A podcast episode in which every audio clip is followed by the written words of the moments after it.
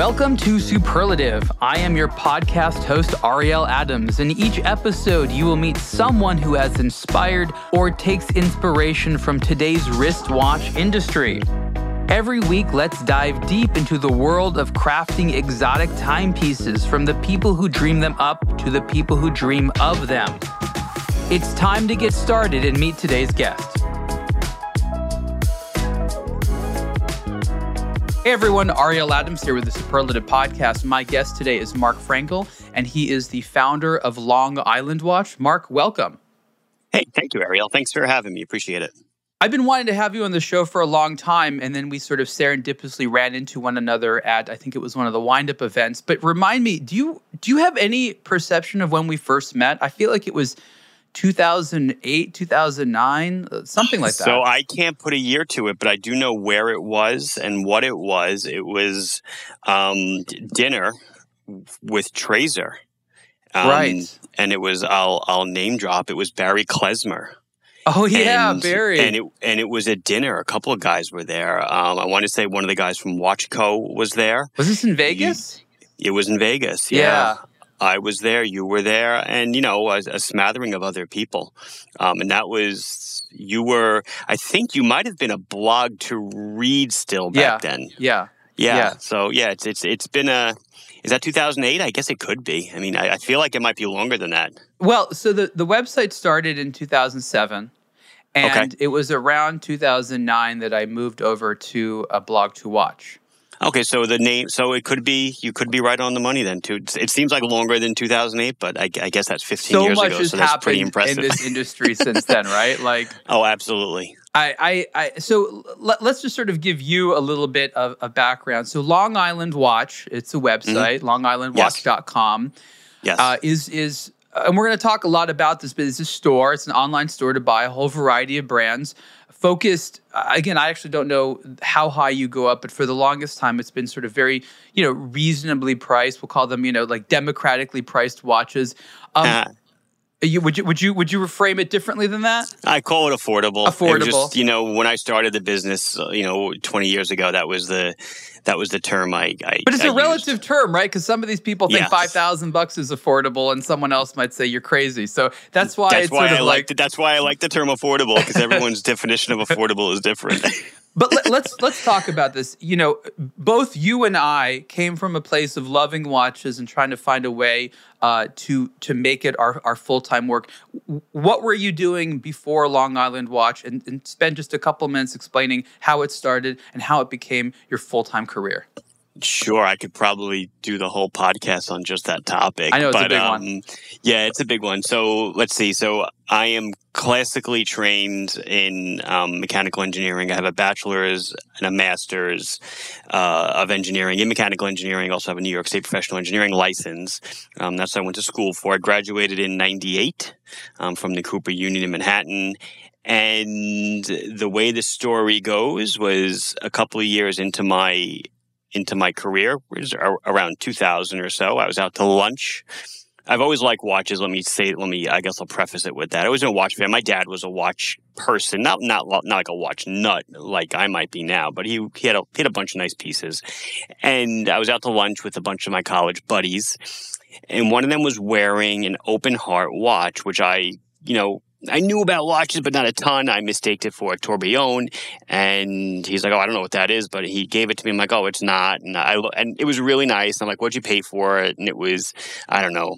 This is back when the euro first started trading, and it was actually less than a dollar. And he paid like 80 US dollars for it, and I was I couldn't believe it. I was like, wow, that's really, that's really affordable or really cheap or whatever you want to call it. And I don't know why I got it in my head that I had just finished reading Rich Dad Poor Dad. And I got it in my head that like, wow, I could probably sell this. I mean, this is something that I could do and enjoy.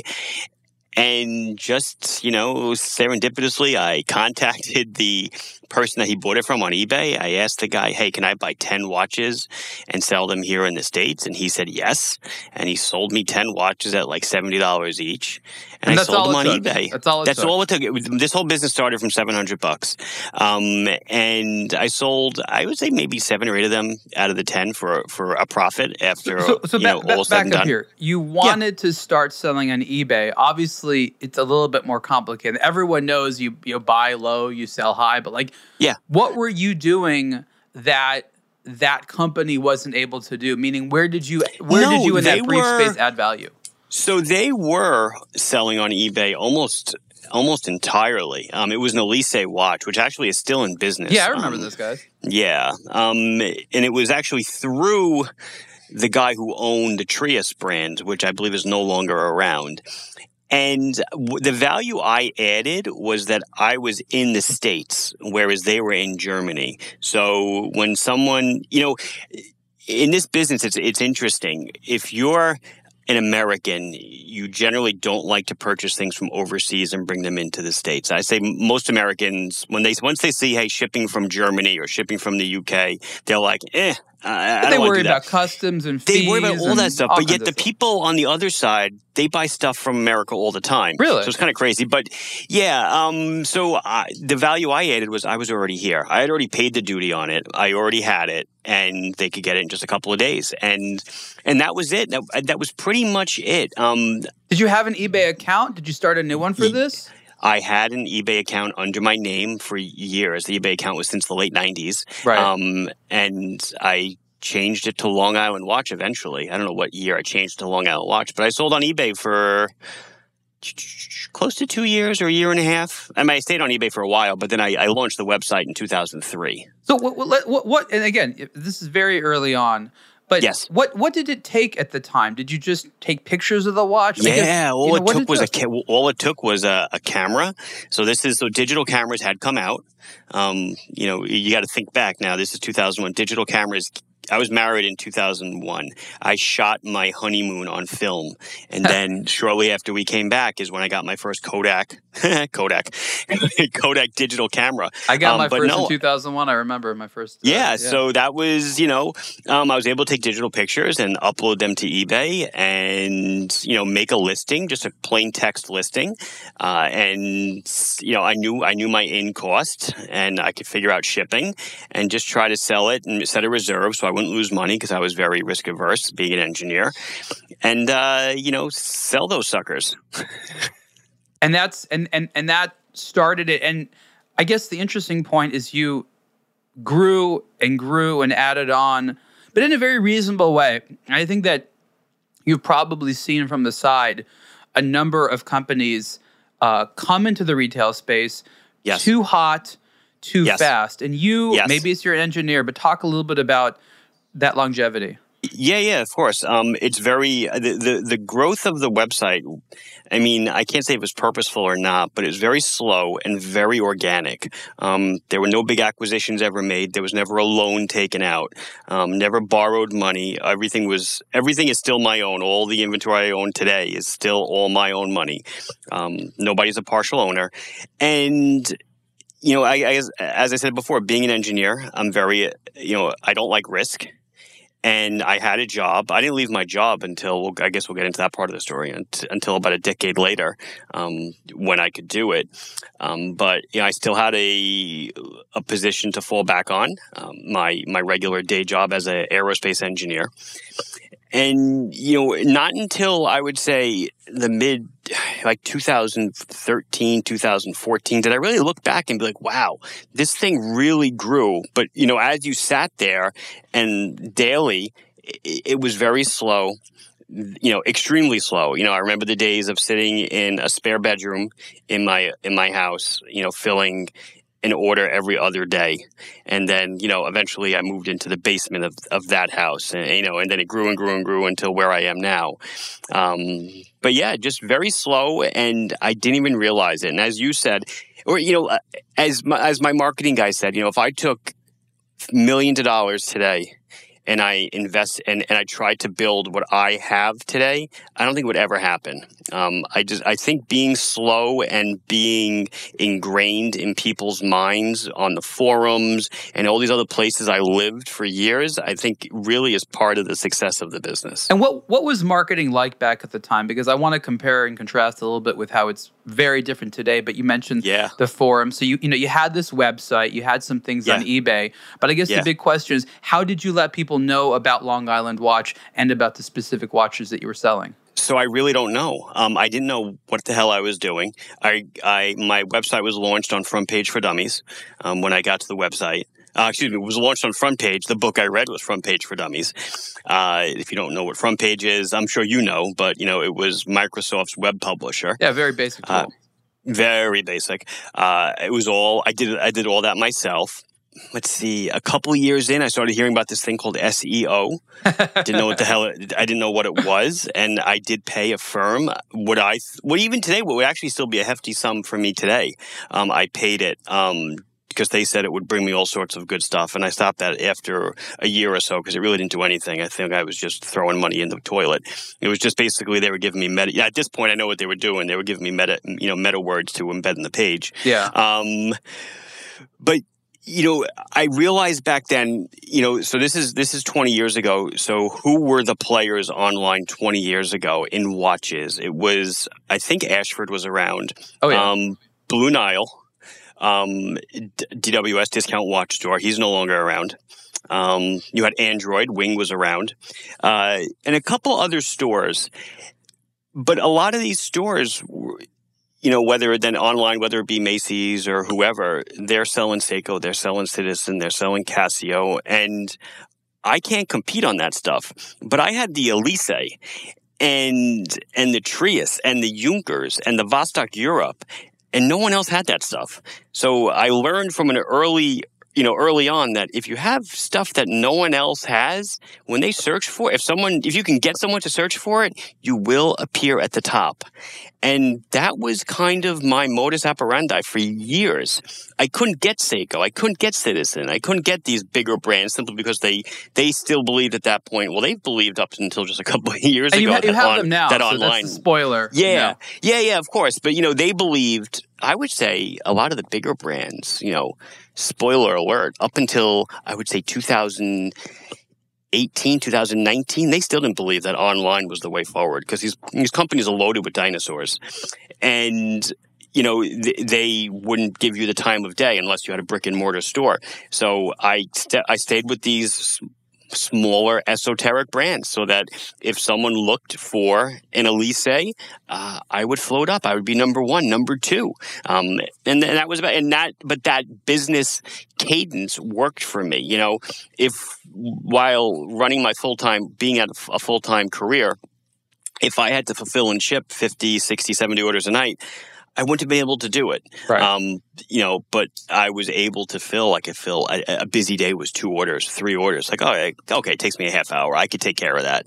Um, but yeah, it's just, you know, it's a very slow, slow growing, but that's how I kind of made myself relevant in a, in a very not crowded space, but just a, a very difficult space as a small guy. Well, you, you had something exclusive. In other words, you had yes. products that if you were going to go on Google and search for them, you knew that you would come up and, and no one else would. And if it was, especially in the United States, maybe there'd be some foreign seller, but you said earlier, many consumers in the US prefer to buy from within the US, so you had that advantage. I guess the logical question after that is once you started having competition, meaning other stores online in the United States that sold some of the same brands, did your did your strategy have to change at all? Not really. Um, uh, uh, what happened in 2000, I think it was 2005, 2006, there was this company online that sold only books. You may have heard of them. Um, they were called Amazon. and they started to experiment with Marketplace. And out of the blue, I'm at Waldbaum's and, and I get a phone call on my cell phone from Seattle. I'm like, who the hell's calling me from Seattle? And I pick up and it was Amazon and they were looking for beta, te- beta testers for watches. Interesting. They explained it to me, and I'm like, well, I'm like, I don't understand. You sell books. They're like, yeah, but we're trying to sell other stuff now. You know, we're trying to get people to come on and sell their wares, and we'll take a percentage of it. And that was my next step. You know, I was I was with Amazon for a number of years. Okay. Um, and that helped me then compete with the bigger guys because they, they kind of leveled the playing field. Um, you know, for for smaller stores, you know, versus and, larger and how, stores. And how is that an advantage for you? I mean, just you know, explain to people being in the Amazon marketplace did what? Did it expand yeah. reach? Did it was it automatic orders? What what did it do for you that allowed you to compete? So it expands reach 100% because now if Amazon, you know, let's say my let's say my store got I don't know 30 visitors a day, you know, compared to the 10,000 a day it gets now or 20,000 a day. Um, you know, Amazon got millions a day, and all you had to do was try to funnel the people to your product. But if they're looking for watches, great. And if there's maybe 500 vendors selling watches, then you have a pretty good shot at popping up. And then if you just lower your price enough, you'll win the buy box.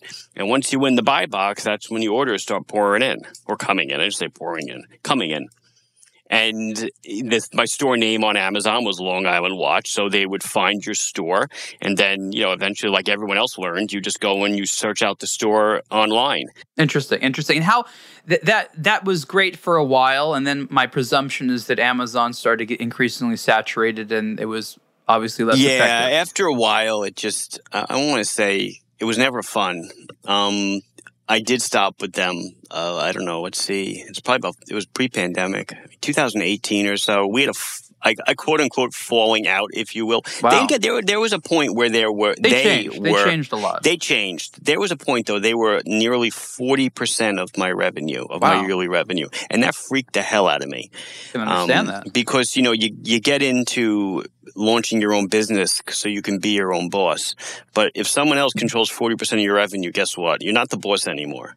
Um, so I made a purposeful shift in strategy and I raised all my Amazon prices so stuff stopped selling on there, you know, on purpose. Wow. Um, yeah. And eventually, you know, I, I got a string of bad feedbacks, three or four in a row. And because my order volume was so low, um, they suspended me. Um, I, I, appealed. I did appeal. They denied my appeal. And I basically just said, okay, well, that's it. I'm not going to appeal again. I'm, I'm done. You know, we're, we're done. And at that point, it didn't matter anyway because Amazon was such a small percentage of what I did.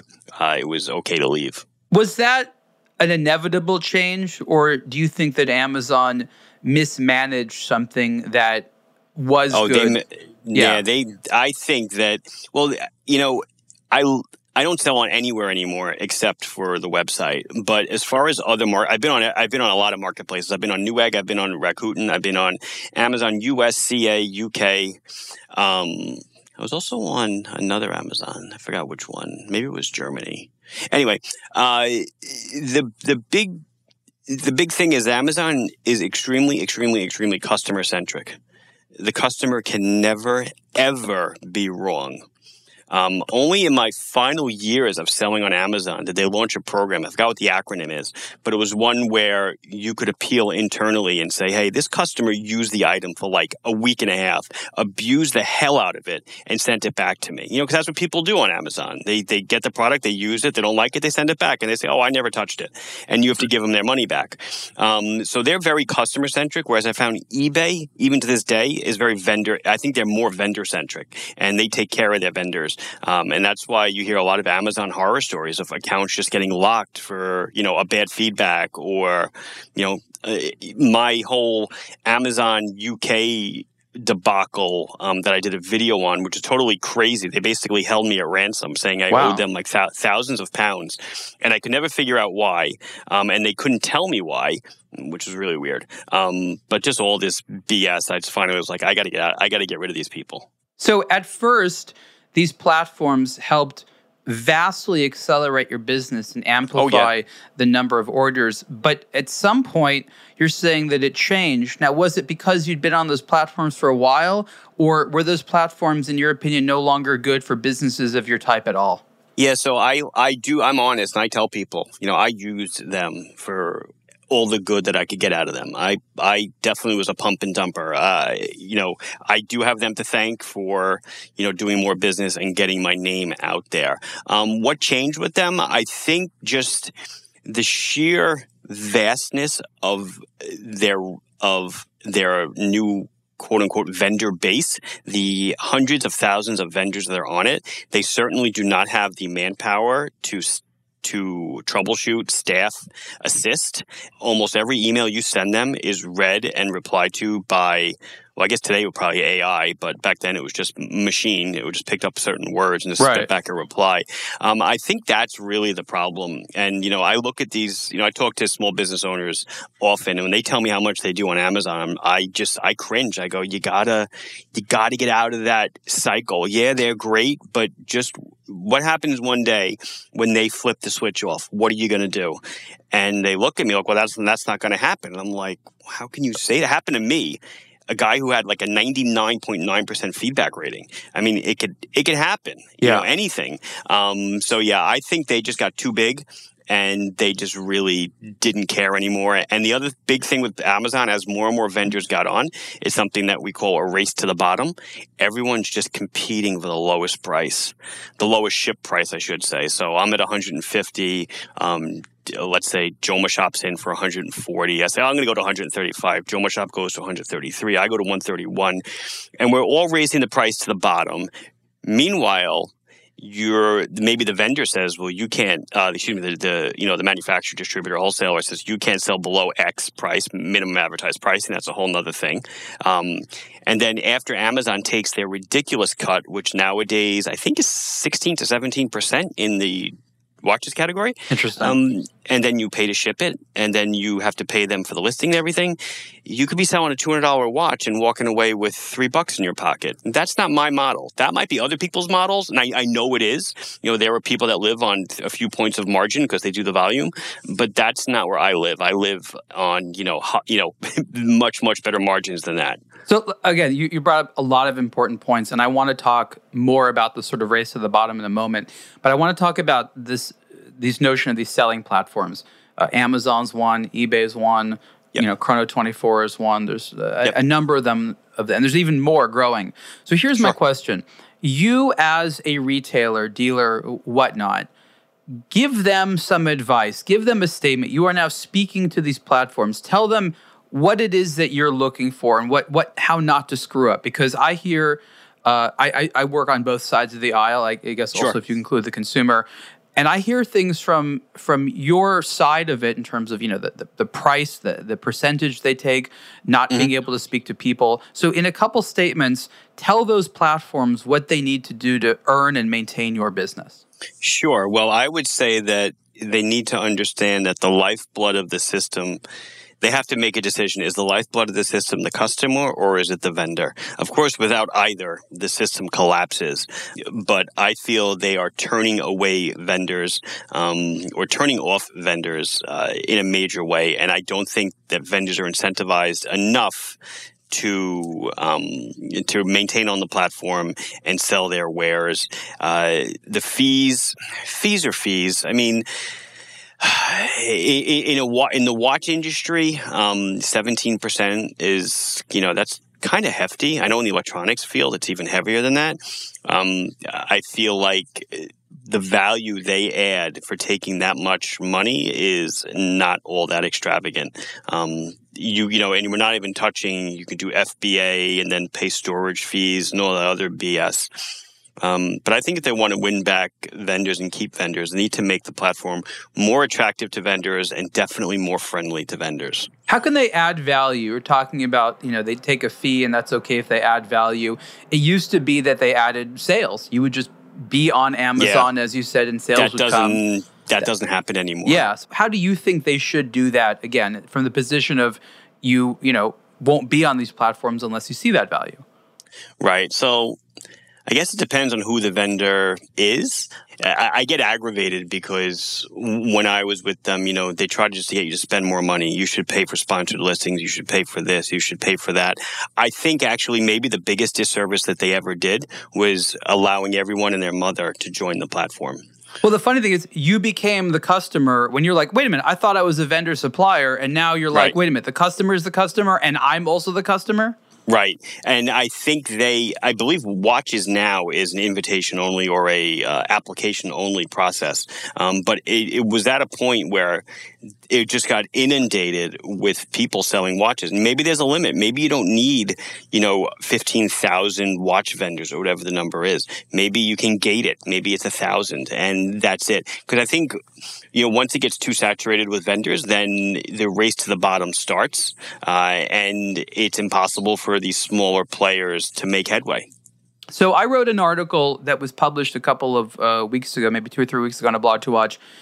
And it was about this issue. And I, I basically frame it as, as I call it fragmentation in the market uh, of online watch sales. And my, my basic thesis is that there are far too many places to buy watches online right now. There's really no way for anyone to compete with one another outside of race to the bottom.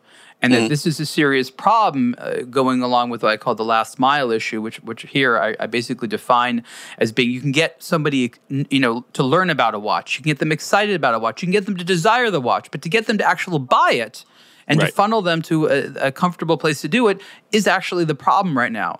And so let's talk about your opinions. Again, Sure. you you are a legacy player in a space that is now so crowded. I just want to frame it for people. It's not Sure. just third party watch stores like Long Island Watch. We're talking fragmentation that's do you buy it from the brand or do you buy it from a third Right. party? Do you buy new? Do you buy used? Do you buy online? Do you buy offline? So th- talk a little bit about this. Yeah, so okay, um, I definitely have a lot to say about that, and I'm, half the thoughts are probably going to fall out of my brain. But you mentioned first that you know you can purchase now from a lot of brands or go, have gone direct. What is Breitling direct now? I think, or there's some big guys are direct. But let's take you know Orient. Orient went direct, um, direct to consumer sales. Uh, several years. I was carrying the brand for several years and they went direct. Now, how does that work? I'm buying it at a wholesale price. They're buying it at a manufacturer's price. They have a lot more margin to play with. Who do they want to sell to? Do they want to sell to me at wholesale or to the customer at retail? Well, they want to sell to the customer at retail. So DTC takes on a whole new, DTC means uh, direct to consumer uh, DTC takes on a, a whole new meaning at this point. It's from the manufacturer direct to the consumer. So what's the differentiator then? And uh, this gets back to one of your other questions. How you know, how, how do you make headway? Well, if if price is not the only factor, what are the other factors? Well, the other factor is customer service, which is what I've always preached and always tried to do. Um, and then a lot of times there can just be goodwill. Uh, for example, you know, on YouTube, I started a, a series called Watch and Learn. It's over 90 episodes deep, teaching people about watches. So I'm hoping that through those videos that don't really net me any direct profit because I'm not selling a product. I'm just teaching you about stuff that you'll see the video and say, you know, next time I want to buy a Seiko or next time I want to buy an Orient, I'm going to go, I'm going to frequent Long Island Watch because they did all the, they I hear they have great customer service and the guy taught me a lot of stuff. So I want to give them my business. And as corny as that sounds, uh, it actually works because I definitely get those emails daily from people saying, you know, I'm buying from you over, I want you to know I'm buying from you over, you know, Jeff Bezos has a lot of people call him in emails. I don't understand. Um, you know, because of all you taught me and, uh, you know, all the knowledge you've given and all the good words about you on forums. Um, and that's a, you know, that's the differentiator. You know, if you don't have price to differentiate, you know, if someone's going to go to the lowest bidder, then, then you can't win no matter what. Um, I had a guy just today, he wanted a watch. It was an expensive watch. And he's like, Your competitors are selling it for far cheaper. And I said, Well, send me a link. He sends me a link to an eBay listing. So I'm thinking to myself, I'm like, well, that's not a competitor. Someone like me 20 years ago working out of their spare bedroom is not a competitor with overhead, employees, rent, you know, all this other stuff. Um, but if you're the kind of shopper that goes, you know, for the lowest price, that's where you're always going to go. Uh, but the, we have to, as vendors, we have to try to think about what what is our differentiator nowadays. For me, it's customer service and you know education. It sounds like the original plan of being the only place to sell something is as relevant as ever because you're talking about the challenge of competing when the consumer has multiple options to buy a watch. Explaining to them why to buy from you um, isn't an impossible challenge because if you develop that relationship, they will stick with you, but right. is now more challenging than ever before. Um, and you agree that the consumer is in a position of, we'll just call it confusion when it sure. comes to where should I buy my watch. Right. Google is the great um, what's it? I don't want to say the great. The, leveler. Google's the great, the, the, great. Yeah, I would say equalizer, but leveler is perfect. You know, it doesn't. You know, we're, we're, not brick and mortar anymore. Location. Let's say you're you're an American. You're somewhere in the in the in the fifty or even the forty eight. Doesn't matter. Uh, and you want to buy a watch. What do you do? You Google it. It doesn't make a difference if the vendor is in California or Missouri or Oklahoma or Florida or New York it's all whoever floats to the top, whether you click on sponsored listings or not. Let's say you're you know the game and you're like, I'm just going to go organic.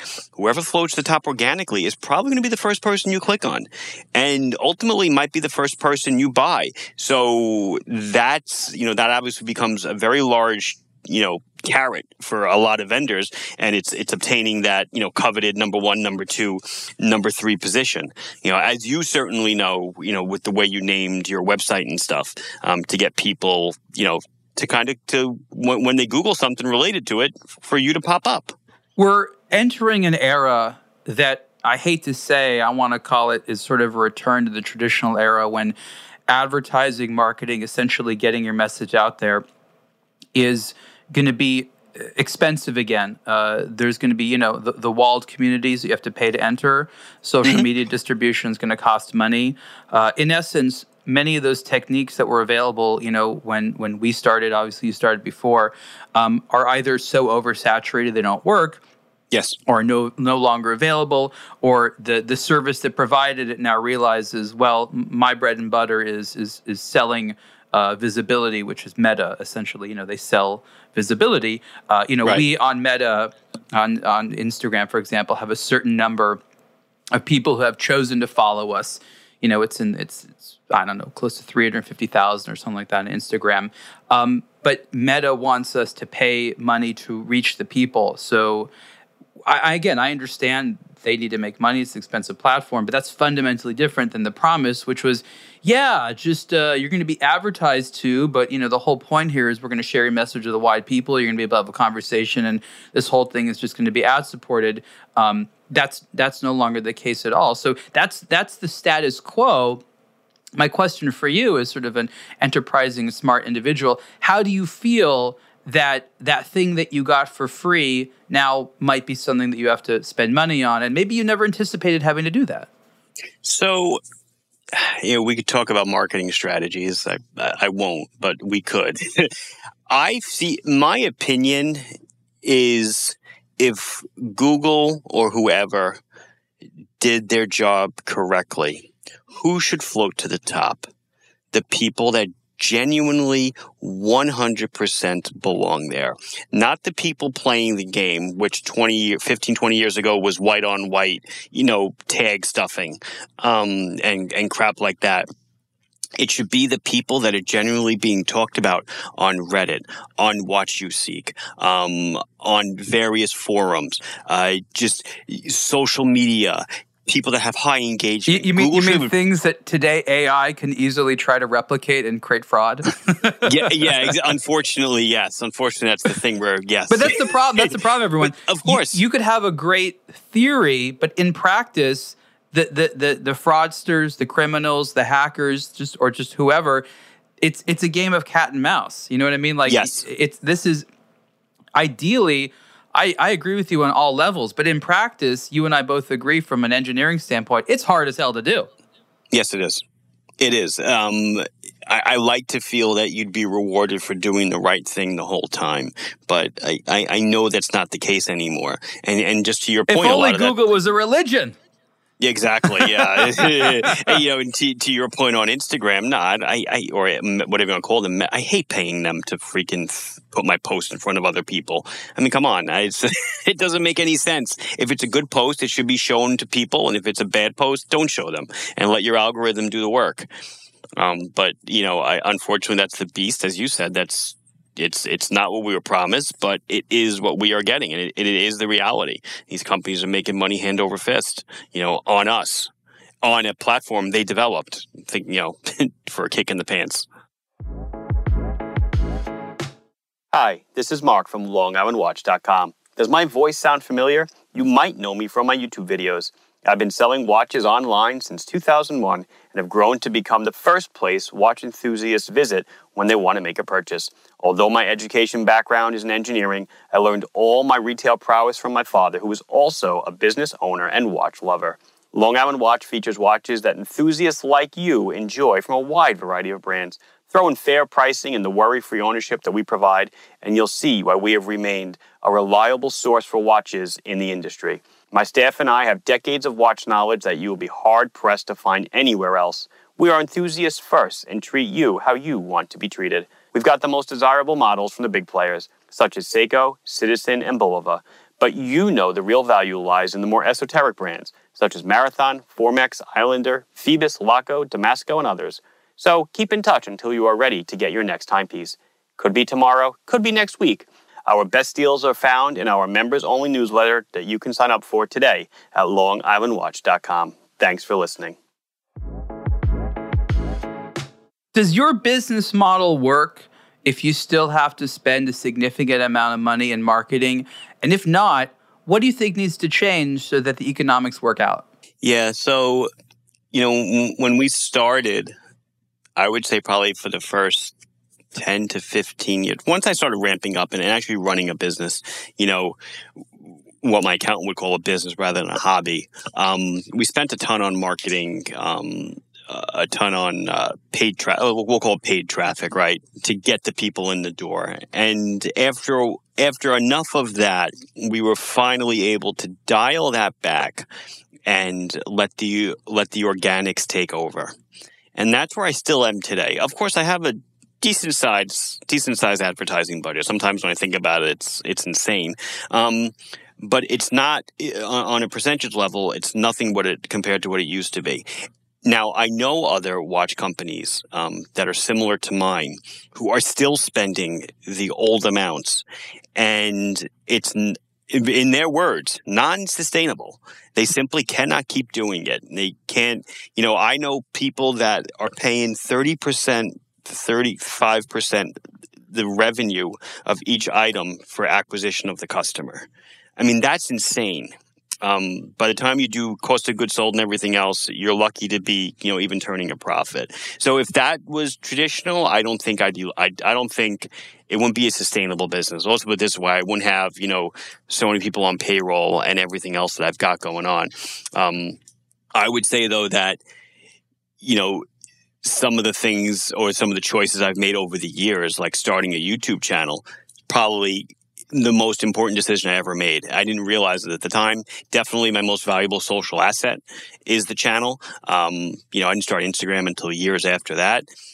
Uh, and that does well, you know, that does well also. But without these social assets, I certainly don't think we, you know, I would be where I am today. So now faced with the marketplace that is in front of you and with some of the challenges that may be coming and sort of what you see, how are you revising your marketing strategy? You mentioned a little bit these YouTube videos and things like that, but you're very enterprising and you're very clever. I'm just curious what you see as being the, the, the interesting strategies to develop those relationships with consumers in ways where you may not have to pay directly for each of those relationships. Right. That's a really good question. Um, you know, and a lot of the marketing geniuses, I, I, have a CMO and he is the genius with, with the dollars and, and the spending of them and where to allocate them. Honestly, I'll say we try a lot of different things. We'll invest a little bit in different things here and there and we'll kind of see what sticks, but not to, I don't want to bury the lead because I don't know if you're going to get there eventually, but launching my own brand was probably the single most important thing I've ever done in the company in 20 years. Because by launching my own brand of watches accessories etc uh, i have made the store sole source for an item. Now all i have to do is create a demand for that item which don't forget i already had 15 to 17 years of customers under my belt, create demand for that item. And if the people want that item, they only have one place to buy it from. That's me. And that is the sustainability that I'm looking for. And that will definitely, that's what keeps the company going now. Uh, it's what you know, will keep it going in the future. I like to say, come into the store, shop for a citizen, shop for a Seiko, but leave with an Islander because that's really the end goal for me. Um, just because of obviously all the, I said, I said before, you know, DTC, when you're going from basically from the manufacturer direct to the consumer, there's so much more, you know, uh, margin, you know, in there rather than buying from the wholesaler and going to the consumer. But that's definitely what I consider now to be the, the most important thing uh, whether it be from the marketing aspect uh, or from from any other aspect in in generating uh, a cons- consumer value, uh, building consumer lifetime value, uh, you know, stuff like that. All, all those metrics. So let me sort of translate this to the the core idea.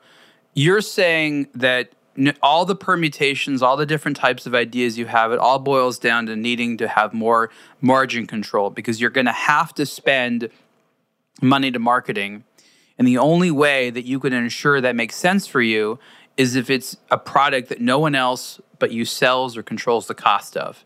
Because Basically, back to the beginning of this whole business where I got watches that no one else sold. Now I couldn't control yeah. the cost of it, but I could control. I was pretty much sole source.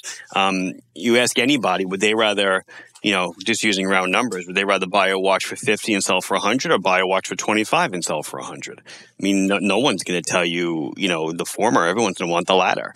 Uh, and, and that I like to say that, you know, I, I have staff that packs and ships full time. For them to pack and ship a Seiko is the same time for them to pack and ship an Islander. So that overhead is fixed.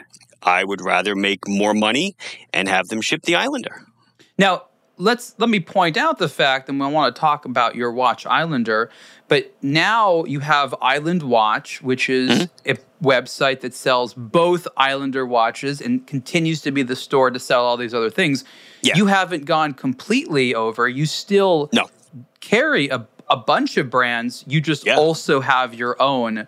Yeah. Why why was it more uh, and then maybe it's because you're very risk averse, but why are you now uh, maybe you just have the time being both a brand person and still running a store. Why not one or the other? Because I'm I'm realistic. Um, I know that not everybody's going to want an Islander.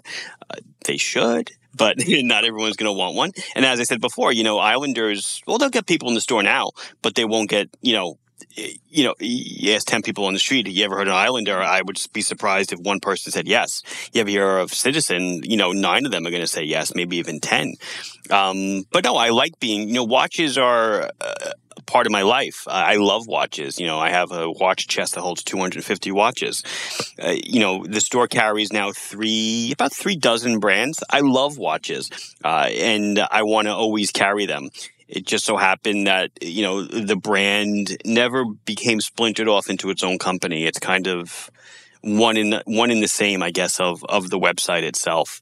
Uh, that's whether that was a mistake or not. You know, when I started the brand four years ago, was something that probably won't manifest itself for a long time, as far as from a financial and business aspect.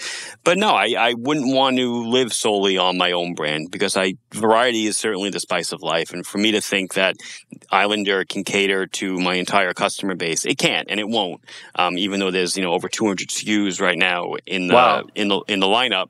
Um, definitely the other three or four thousand watches that I carry from the other brands will you know keep people shopping in the store. When did you launch Islander?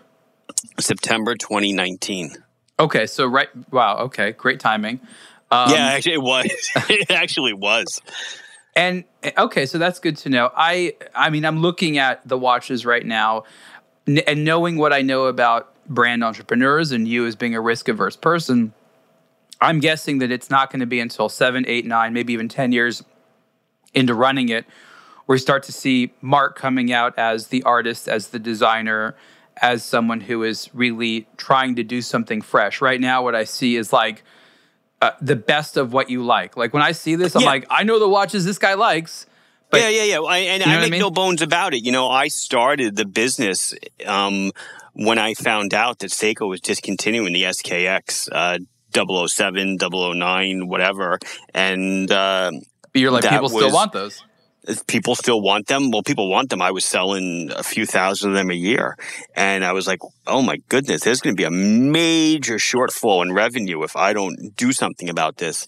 And people have been arguing for years over, you know, you need to, you, why doesn't the SKX have Sapphire and blah, blah, blah, blah. And then I was in a meeting in Basel and I did get a sneak peek at the 5KX that was the successor to the SKX. And I looked at it and I'm like, oh my goodness, it doesn't have mineral crystal. It's a push pull crown. They lowered the water resistance to 100 meters. I'm like, the diehard community is going to have a hissy fit. Yeah. And so I knew immediately that I could come up with something that was quote unquote better than the SKX. Of course, no brand heritage, which uh, some people bother some people, doesn't bother others.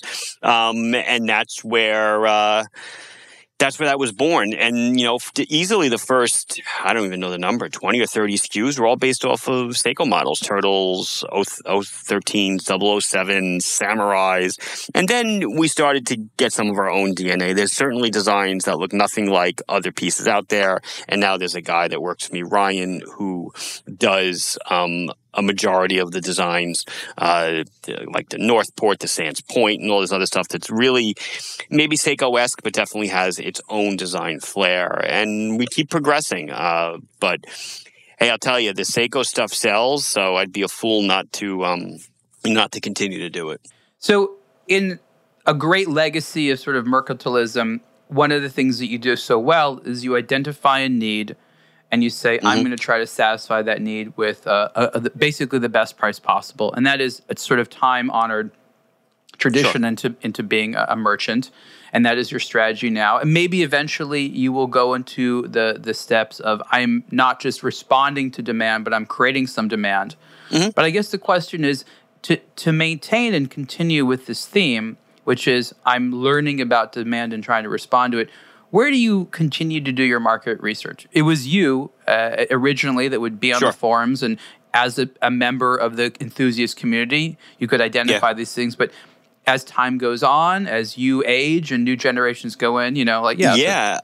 I'll say, you know, probably you know, majority of my job still, and people are shocked when they see that an email is answered by me.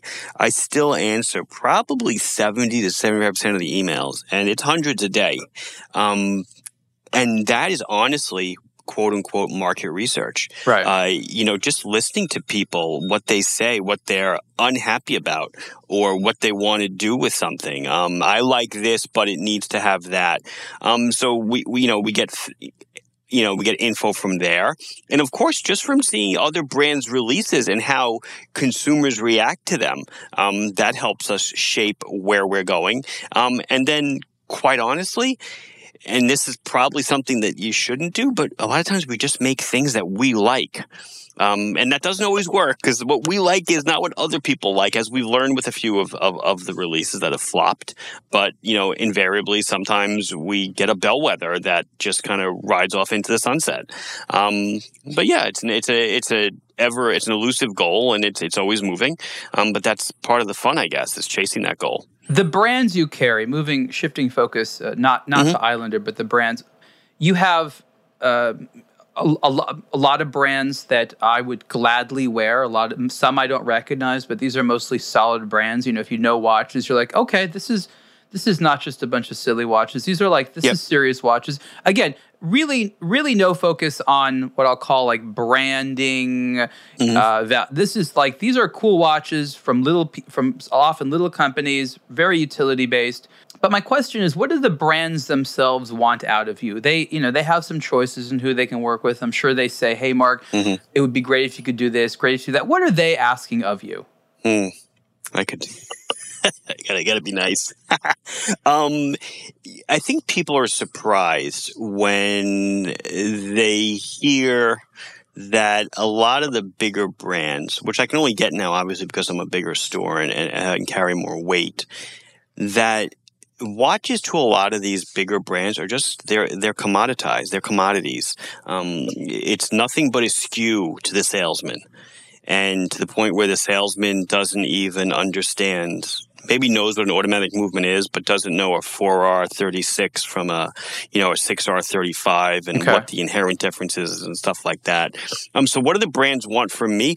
I don't think anything. Um, I don't believe that I am even a blip on their radar. Um, there are much larger bloggers, and I'm sure you know who they are, um, that you know, I think they pay a much more attention to. Um, but it's not me. I, I just think from me, they just want to check on time um, and to portray their products in a good light. Uh, if I ever did an expose on the inner workings of the biggest watch brands, it would be a hilarious book because it's absolutely crazy the stuff that I deal with on a, a, fairly frequent basis. And it's not only me. I talk to other decent sized players in the field and they're like, yeah, Marc, it's not just you. It's, it's us too. They're doing that to us also. And, you know, I look at it like, you know, if someone came to you and said, you know, Ariel, you've got this model ABC123, you know, I bought six last week. I sold all six. I want to buy 20 this week. You, would you ever say, yeah, I can't sell you 20? That just, I just can't. Uh, I'll give you, I'll give you four this time. I, I don't understand. They, they don't let you grow as your complaint. No, they don't. And not only they they don't let you I guess what they do just doesn't make sense to me half the time as I guess as a again as an entrepreneur as a as the owner of the business it doesn't make sense to me. Um, they have, they play these little games in the background and I don't get it. It's it's so I again I don't I don't disagree in, in my own sense. I do business with the brands very differently, but I guess yes. What what Marc is saying is that mostly foreign owned watchmakers do business in what we feel as Americans is a non straightforward way. They don't necessarily say what they mean, they don't necessarily ask for what they want. You mm. have to spend a lot of time with the relationship, talking to them carefully to understand what even makes sense. Watch brands often will want things that uh, appear to be very detrimental for either their short or long term goals. There always seems to be some type of trade off. As yeah. as an American with sometimes a very practical mindset, um, we see what often appears to be a, a, lack of strategy, a lack of commitment, a lack of consistency, um, and their priorities seem maybe strange by by our uh, our measure. But it, I would, yeah, I mean, yeah, so, I would yeah, say a lot of time, a lot of times as I'd say as as Americans, you know, we we are you know global you know, we're looking for, I forgot the word I generally use, but, you know, we're looking to be the best. You know, if, let's grow this thing and let's do the best we can. Whereas it, it's, it actually is American companies also that are doing this to me. But I'll I'll revert. I'll go back to you know some of the foreign European companies. Um, world domination. That's what I'm looking for. They don't want world domination. They're just happy sp- selling their watches, however many they make a year, two thousand, and that's it. They have no aspirations to There's sell ten thousand a year. There's another side to it that I again I, I have to see all sides. I have to be friends with right. everyone, and I make it my right. job to be sort of an academic. But I'll tell you a side that I've seen and that we take for granted as Americans. You know, we grew up in a place of relatively high business ethics, a rule of law, a court system that is, exists to help resolve disputes, uh, pretty clear use of you know lawyers, contracts, and established best practices. Um, a lot of these people come from places where that is not necessarily the case or as strong. And mm-hmm. therefore, they believe that we're there to cheat them. Maybe they're there to cheat us. But I guess they don't re- recognize is we're willing to grow a business with a foreign company who we may not actually see on a regular basis because we're committed to a mutually beneficial, sort of transparent relationship where things are made clear. And if it doesn't work out, you stop they are always thinking that someone's going to try to deceive them, uh, use them, exploit them. Maybe they've done that to others. And so right. they oftentimes don't assume that an arm's length distance a relationship of mutual respect and transparency is even possible or what people want. And for me, that's really the big difference because Americans, they're like, we, they, we seem like kids to them. They're like, hey, we're going to do business. This is going to be great. And they're like, you guys are so naive. And, and I think it's not, we're, we're naive. We just don't come into it thinking, how can we exploit them? Right. And that, that's definitely true. But, you know, and then there's some, there's some brands I'll deal with and you know the model they'll have a model that is just uh, it's a runaway every time they make it it sells out Well, instead of making 50 next time, make 100, make 200. If it keeps selling out every time, make more. The worst thing you could do is not have something the customer wants. Um, the, the, the FOMO only lasts so long, and then. you know, no one wants it anymore. But no, I get it. Definitely a different culture sense. Um, definitely well, hold, hold a, different, on, a different way of doing business. Yep maybe not in your little sort of neck of the woods, but you have to agree that this watch industry is guilty of overproduction constantly. Oh, so you're oh, saying that they don't yes. make a lot, but at the same time, it's in the larger context of they make yeah, too much. Yeah, but that's, you know, I would say that's not the companies I deal with. Not the companies the do it, but again, for, the context. Right. Correct. Yes, in, you're totally correct. Yes, because and in case people don't know, you know, the manufacturer, you know, they have to constantly annualize numbers, right? And you know, last year we made thirty thousand watches. This year we got to make forty thousand, and they make forty thousand, and they push them out to distributors, and distributors are forced to buy them. And the distributors at the end of the year are sitting on fifteen thousand watches that haven't sold in twelve months, and that's when the whole gray market develops. And, and I fully get that. And the problem is that in a sense you can't avoid it, but you're dealing with a factory. And the only right. thing a factory wants to do is keep making more of whatever that factory makes. They don't care about anything else. They're just like, we can still operate as a factory, right?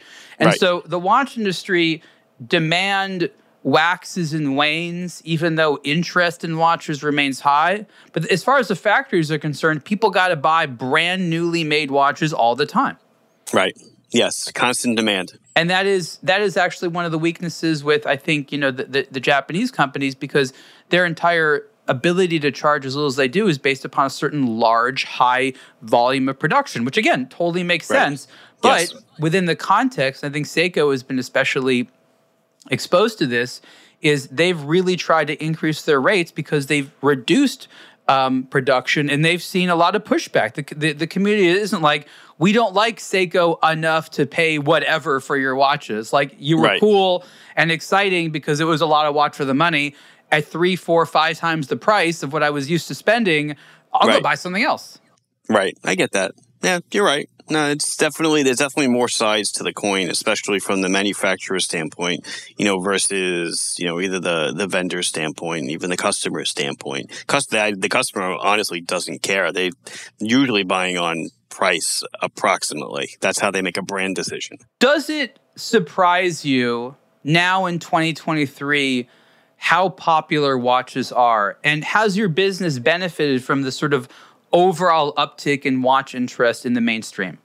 Yeah, you know, it's one of those things. I'm like, wow, well, you know, will this business be handed down to my kids? And I don't, I wouldn't want them to do it, but I don't know where it'll be, where the wristwatch business will be in 10, 15 years. But I do feel that the Apple Watch, smartwatch craze certainly has helped um, the old, you know, r- rising tide, you know, whatever it is, floats all boats or whatever. Um, I do feel that that is certainly helping the industry as a whole because if you can get a watch on the wrist of a 16 year old or a 15 year old, um, maybe one day when they get a job, they'll want something on their wrist that tells time that won't constantly be beeping and buzzing and telling them their heart rate. Uh, that you know we have to get watches on kids' wrists uh, so that there actually is some sort of an industry. Uh, you know, over the next few years, um, I know when when the Apple Watch came out, a lot of people said this was the end, and I don't think so. Just like the the Moon Swatch, man, that was probably one of the best things to happen to the wristwatch industry in I don't know, since the quartz crisis, I guess, you know, in, in, in booming uh, popularity, it got people talking about watches again. And I don't care if they, if you bought one of those, that's great. If you weren't a watch guy and now you're a watch guy or gal and you're going to now, you know, start building a collection based on something that, you know, Swatch X Omega did, excellent. I have nothing wrong with that. Um, I hope the industry continues to grow, but you know, I can't say that it will. I, I, I don't I don't know where it's going. You know, who the hell knows what you know technology will supplant it next. Is there merit to selling smartwatches alongside what you sell on Long Island Watch? Not for me personally. I don't sell any smartwatches, um, whether by design or whatever. You know, I've been approached by one or two makers of smartwatches to carry them, and I'm just, it's not where I live personally. I, you know, I own one kind of smartwatch. It's a, it's a Garmin running watch, um, but that's it. You know, eighty percent of what I carry is mechanical, automatic, and that's kind of the foundation of my business. That's how I started, and that's kind of that's the way I want to keep going. I don't want to go into that whole tech thing because I feel that if you want a smartwatch, there's places to buy a smartwatch. Um, there's yeah, I can compete much better on the mechanical, automatic, affordable market. That that's exactly where I live. So I think what you're saying, of course, makes sense because it reflects your own interests and, and where your own uh, passion and and of course experience lays. But I think that uh, maybe not yet, but in a couple years, especially as there's a little bit more of a um, uh, what I call it the generic smartwatch market, where it isn't just the mm-hmm. name ba- brands. Sure. But you know, if kids are shopping for smartwatches and they see that in the same store traditional watches are there, it seems to me a very logical way to get them introduced sure. to both, right? Because absolutely. The question still remains tomorrow: How are we going to get people into watches? Uh, we've you've already shared that it's expensive to do and hard. of course, blog to watch is one way of doing it, but you know, we speak to a certain slice of the consumer community. We're not obviously going to speak to everyone all the time. Businesses like Long Island Watch and entrepreneurs like uh, like Marc uh, benefit from there being an enthusiast community. You can sell against the enthusiast community, but what you've said, which I agree, is making your own enthusiast community and making your own enthusiasts is hard. Hopefully, you leave mm-hmm. it to mm-hmm. the professionals like like like me, but right. you service them. But there needs to be watch nerds, we'll call them that, out there free to do business with in the first place, and and and that's a necessary species of consumer for your business model to continue. Do you agree? Disagree? Oh, I fully agree. Uh, one hundred percent. I mean, you, you, you said it perfectly. Um, and if you know, five years from now, ten years from now, smartwatches are a little more. I guess I can't say ubiquitous. They're ubiquitous now. I mean, uh, you know, I'm sure you wrist you wrist spot all, all, the time when you're traveling or whatever. Oh yeah, just like you. Uh, and it's I would say, what do you think the smartwatch percentage is on people's wrists? 60, 70%? I mean, it's kind of insane. It's um, it's it's impressively high. Look, I, I, it was about a decade ago where I wrote an article on the blog to watch that said smartwatches are going to be the highway to high end watches, and so I'm so happy that you you, you validated that. But yeah. I also understood uh, from the moment that the Apple Watch originally came out, I think it was like 2014 or something like that, mm-hmm. that this this was going to take over all the empty wrists. If there was an empty wrist out there, it was going to have a smartwatch sooner or later, and it's happened fast. Yes, it did. It went. It, um, I would say zero, zero to sixty in, in no in no time at all. And the funny thing is, you were there too. The, the, the watch industry couldn't have been more dismissive or misunderstanding for the first year or two. I mean, they had just no idea what was going on. Well, this is the same, but don't forget though, dude, this is the same industry that said internet will never survive for watches. This whole e-com thing, you know, people will never buy a $300 watch online. They're going to want to walk into a store. And, you know, these dinosaurs couldn't get it more wrong. absolutely. I, I, I totally agree. Marc, we're basically out of time. We'll have to do this again, but just tell yeah. people where they can uh, learn more about you or check out more uh, stuff from you on the internet. What's the website, any social media presence? Oh, I, I, appreciate that. So it's uh, longislandwatch.com, uh, YouTube channel as well. Um, I think it's like at Island Watch or, you know, and on Instagram, there's Long Island Watch and there's Islander Watch, which is dedicated just to the Islander Watch brand brand. This has been the Superlative Podcast with Marc Frankel, founder of Long Island Watch. Marc, thank you so much. I appreciate it. Thank you. We hope you enjoyed this episode of the Superlative Podcast. This show relies on support from you, the audience. Please subscribe, review, and share Superlative with your friends. To get the latest watch news and enthusiast commentary, also listen to the Blog to Watch Weekly podcast. For show ideas, comments, or business, please contact us at podcasts at ablogtowatch.com.